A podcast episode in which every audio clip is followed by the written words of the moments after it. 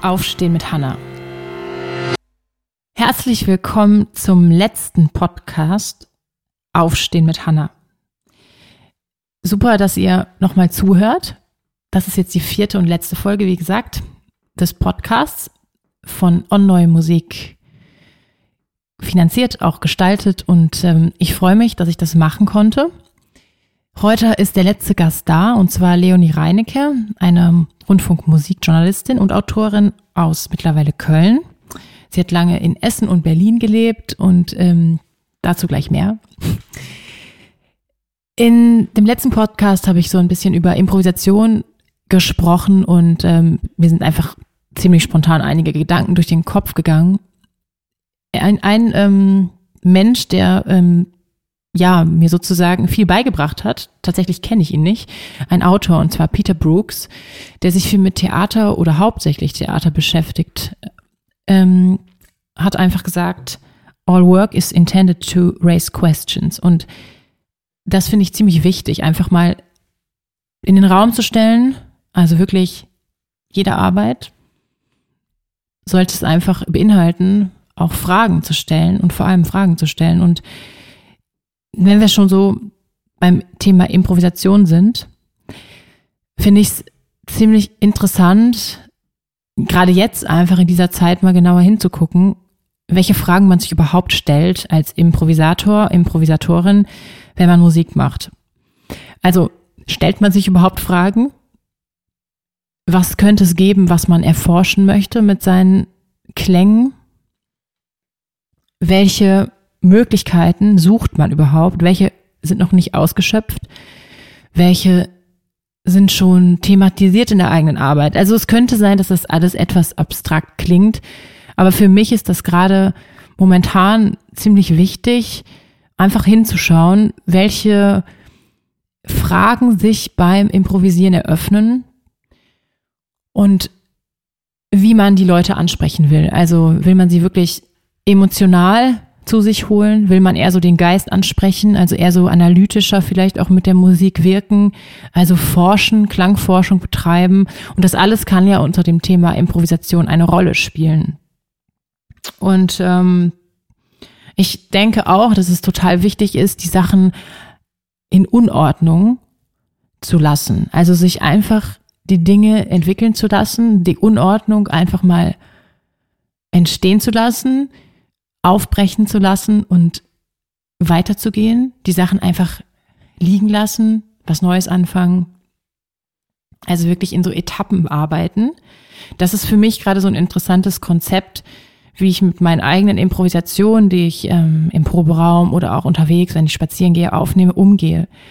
Also ich lasse sozusagen so einen kleinen Haufen von Fragen da, gehe dann weiter und gehe dann einfach wieder zurück und gehe dann wieder weiter und wieder zurück und so weiter und so weiter und so weiter.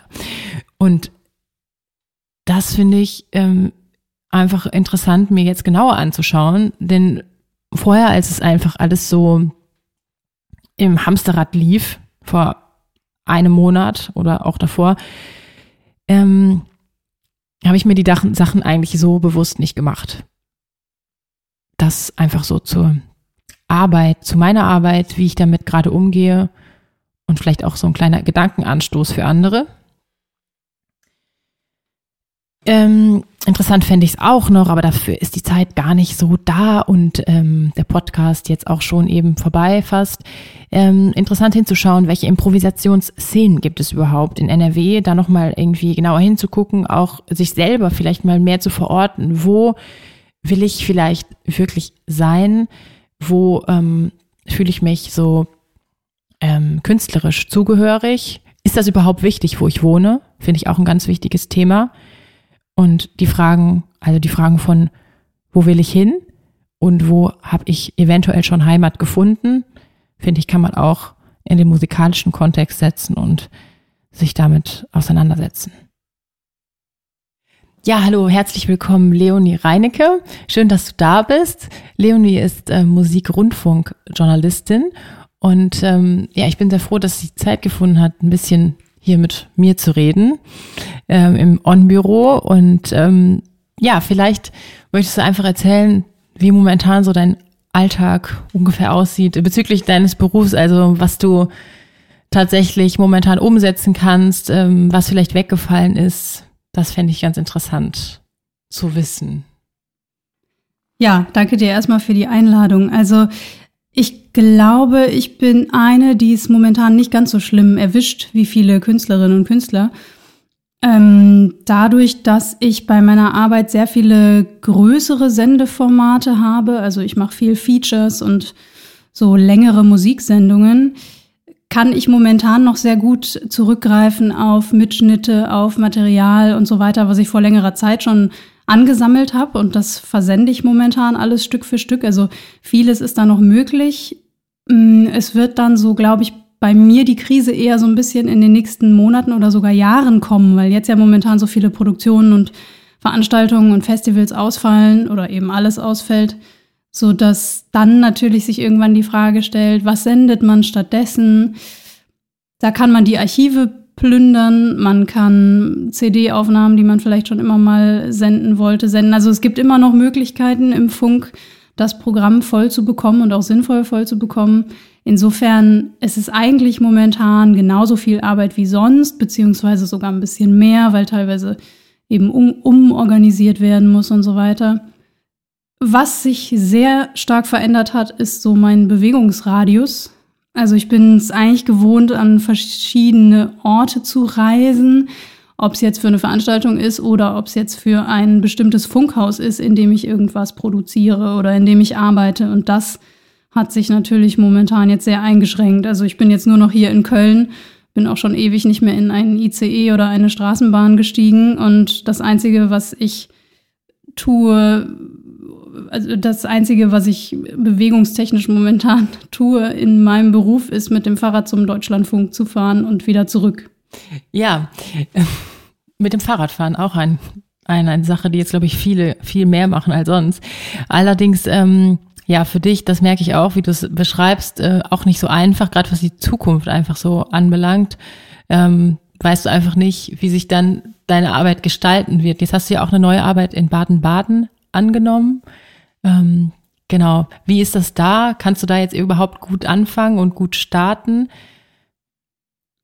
Na, es ist so ein bisschen absurd, weil ich äh, also seit Februar Redakteurin für neue Musik bin in Baden-Baden und äh, das eigentlich natürlich schon auch mit einer Präsenz zusammenhängt, äh, also einfach einer Präsenz vor Ort da bei SWR 2 und man tauscht sich natürlich auch eigentlich vor Ort mit Kollegen aus und dieses gemeinsam Beisammensein und mal so ein bisschen vor sich hin denken, was auch nicht immer mit Plan stattfindet, sondern manchmal zufällig, das fällt natürlich jetzt alles weg. Also man ist jetzt schon eben so ein bisschen isolierter in seiner Bubble und da hilft auch keine Online-Konferenz. Aber das findet trotzdem statt. Also Online-Konferenzen finden, finden dann statt und könnt euch auch austauschen. Naja, also meine Kollegen und ich, wir haben in unserer Abteilung, also wir sind vier Leute in der Redaktion Neue Musik. Wir haben mal einmal am Anfang so eine kleine, ich sag mal, Katastrophenrettungssitzung gemacht, in der wir uns überlegt haben, wie gestalten wir jetzt die Sendeplanung für dieses komplette Jahr, weil im Grunde sich alles ändert.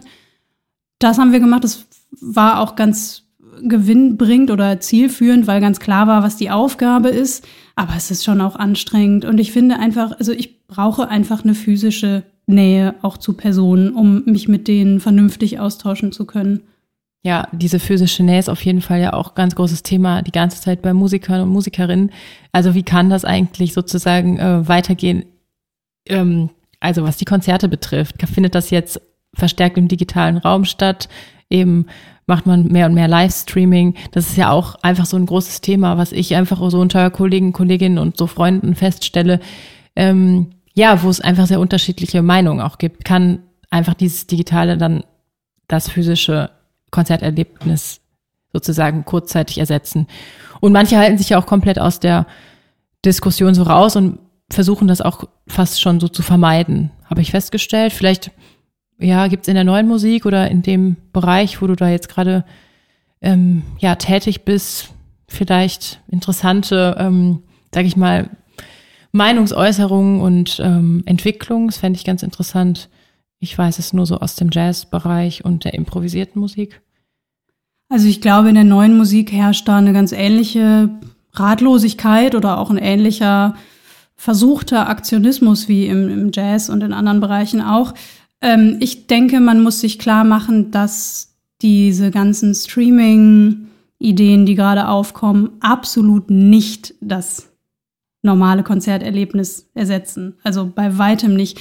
Und man muss auch sich klar machen, dass äh, so eine, ich sag mal, Institution wie die Berliner Philharmoniker, die ihre äh, digitale, die ihre Digital Concert Hall haben, das ist was, das haben die vor vielen Jahren schon angefangen und hochprofessionalisiert. Und plus, das ist ein Zusatzprogramm für Leute, die sagen, okay, ich möchte das jetzt auch noch mal im Internet erleben. Das ist aber nicht das Gleiche. Und jeder, der mir das erzählen will, lügt. Ja. ähm, also ich, denk, ich denke, wenn man sagt, okay, das ist ein zusätzliches Format und wir mhm. arbeiten an einem speziellen Online-Format oder es gibt auch Künstler, also ganz zufällig, das habe ich jetzt momentan mitbekommen, äh, Alexander Schubert, der, das ist ein Komponist, der in, an so einer Schnittstelle zwischen neuer Musik und Clubmusik sehr viel macht und der hat momentan ein Format entwickelt, das ist so ein Online-Game, wo man als Zuschauer zu Hause an seinem Computer sitzt und dann aber echte Performer in Echtzeit steuert. Ich habe es findet das erst sehr interessant. Ja, das hat noch nicht angefangen, das steht noch mhm. an, es kommt jetzt bald. Ich bin sehr gespannt darauf. Das ist aber nichts, was er aus der Corona-Not heraus gemacht hat, sondern das hatte er sowieso vor. Sowas ist jetzt ein glücklicher Zufall, dass das eben dann möglich ist. Das, denke ich mir, ist bestimmt eine gute Idee oder auch nicht. Also wir werden sehen, was dabei rauskommt. Aber das ist ein Ansatz, der mit dem Medium arbeitet. Ich glaube aber einfach, man muss sich klar machen, dieses Medium, dieser, ähm, dieser Katalysator, Bildschirm, Stream und so weiter, der dazwischen ist, der verändert das ganze Setting total. Und ich würde auch mal behaupten, das ist eigentlich wie eine Art Weichzeichner, weil ich kann jeden Moment, wenn ich so einen Stream anmache, den auch einfach wieder ausmachen bin damit nicht wirklich in Kontakt. Ich, wenn da irgendwas Krasses stattfindet, kann ich das nicht in dieser Vehemenz wahrnehmen als Zuschauer, Zuhörer.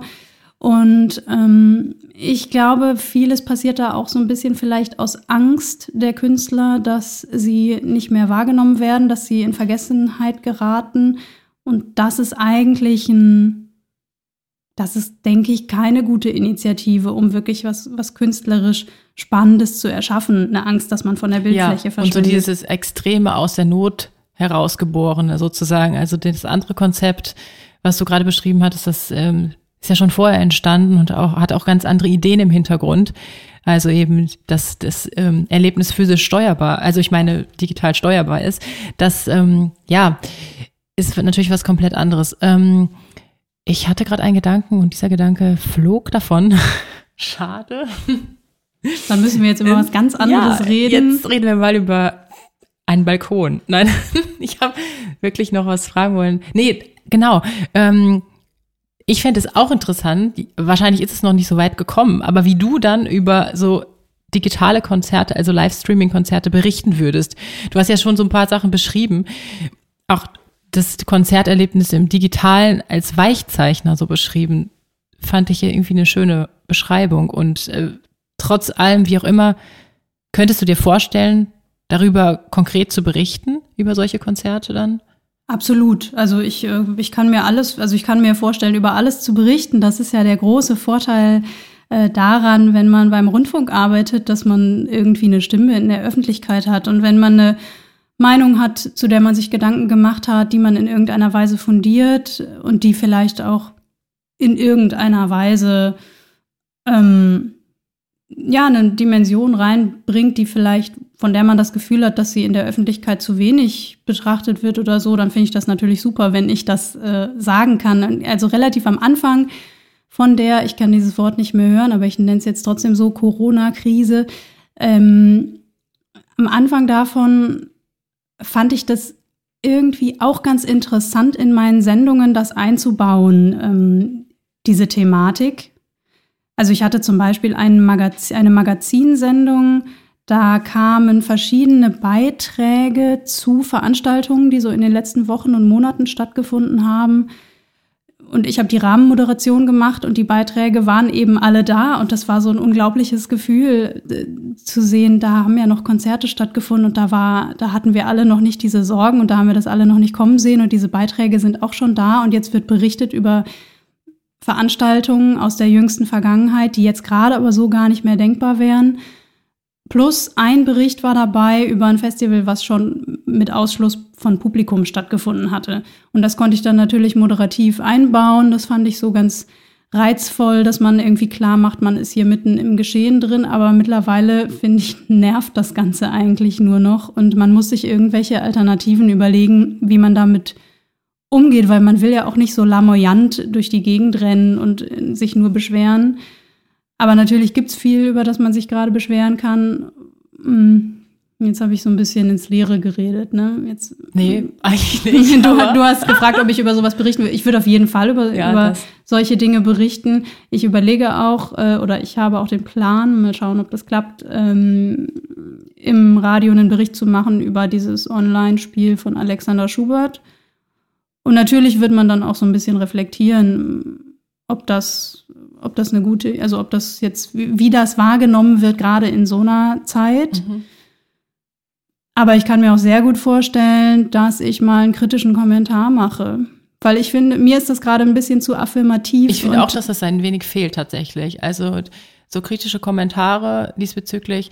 Ähm, denn irgendwie, wenn man so drüber redet, dann kommen halt Meinungen natürlich dabei heraus, aber wenige äh, vielleicht auch konkrete Lösungsvorschläge oder auch mal Richtungsweisungen, so neue ähm, Richtungen. Also es bleibt so in einem, in einem Kontext einfach die ganze Zeit. Ja, und zum Beispiel Frau Grütters sagt auch, wie toll das ist und wie kreativ die Leute alle sind, was die alles Tolles machen. Und dann denke ich mir, hm, hast du die Sachen mal gesehen? Also ist das wirklich, sind das wirklich alles so kreative Ideen, beziehungsweise ist das überhaupt ein ist das überhaupt ein Setting, was wir da haben? Also diese, diese Streaming-Geschichte, in der man so wahnsinnig kreativ sein kann, wenn man einfach nur sagt, ich versuche eins zu eins mein Konzert dahin zu ja. verlegen und auch noch mit meiner Wohnzimmerumgebung. Ich glaube ehrlich gesagt nicht. Und vielleicht gibt es auch noch mal einen Turn, dass jetzt demnächst viele Künstler merken, nee, ich verkaufe da eigentlich meine Sachen auch unter Wert. Das würde ich nämlich denken und ich verschleudere das und Geld verdienen tut man damit auch nicht. Das ist ja auch nochmal ein Aspekt. Ne? Also wo, wo bleibt da die Wertschätzung des Publikums? Und wo bleibt der Kontakt zwischen Publikum und Künstlern? All das ist eben dann nicht mehr da. Und ich glaube, das ist echt ein Problem. Und wenn das jetzt so weitergeht, kann es natürlich auch sein, dass dann in Zukunft mehr Fördermittel plötzlich mobilisiert werden für alles, was digital passiert. Und das fände ich schon echt schade, weil ich finde, Gemeinschaft muss echt im realen Leben stattfinden. Ja, denke ich auch. Und da habe ich auch in den vergangenen Podcast-Folgen mit allen, den, allen Gästen drüber geredet. Und irgendwie war das Ergebnis gleich. Also das physische Konzerterlebnis kann auf keinen Fall so ersetzt werden. Und wenn es dann eben, sage ich mal, so sozusagen einfach äh, aus dem Boden herausgestampfte Lösungen sind, so Konzerte im Wohnzimmer zu gestalten, ist es ähm, auf Dauer einfach nicht optimal und wie gesagt, es ist kein Ersatz. Ähm, ja, und man muss sich mal, sorry fürs Unterbrechen, aber ja, sagen, man muss sich, glaube ich, mal überlegen oder man muss sich mal selber fragen, was waren einschneidende oder sehr erschütternde, besondere Erlebnisse in meinem Leben, die mit Kultur zu tun hatten. Das waren doch keine Erlebnisse, wo man vor irgendeinem Bildschirm saß.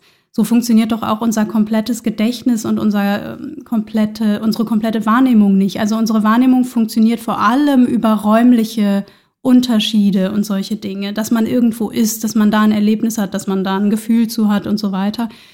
Und ich würde mal wirklich behaupten, dass vieles, was sich einbrennt bei einem, was irgendwas mit einem gemacht hat, dass das irgendwo passiert ist, aber nicht vor dem Browserfenster mit 150 Tabs über vor die man keinen keine, Überblick Vor allem hat. keine neue Erfahrung. Man kann natürlich Sachen dann wieder verknüpfen. Man kann feststellen, ach ja, das ist ein Konzert im Internet. Das kann ich gerade sehen. Ich weiß, was ein Konzert ist, weil ich es schon mal real erlebt habe. Aber eine neue Erfahrung, das denke ich auch, wird dadurch nicht gemacht. Ähm, ja, ähm, es sind irgendwie total tatsächlich große Themen, finde ich, die dadurch auch aufgeworfen werden. Also ähm, ja, auch Themen, so die wirklich mit Erfahrung ähm, zu tun haben und Vielleicht fände ich es auch noch interessant, ähm, so ein bisschen ja, weiß nicht, ob wir die Zeit noch haben, um über deine Station so ein bisschen zu sprechen, weil ich äh, es auch wirklich interessant fand, dich äh, einzuladen, da du ja, ähm, ja Musikwissenschaften studiert hast in Essen an der Volkwang und dann irgendwie, das weiß ich aber gar nicht so genau, zum Journalismus gekommen bist. Vielleicht kannst du es relativ kurz,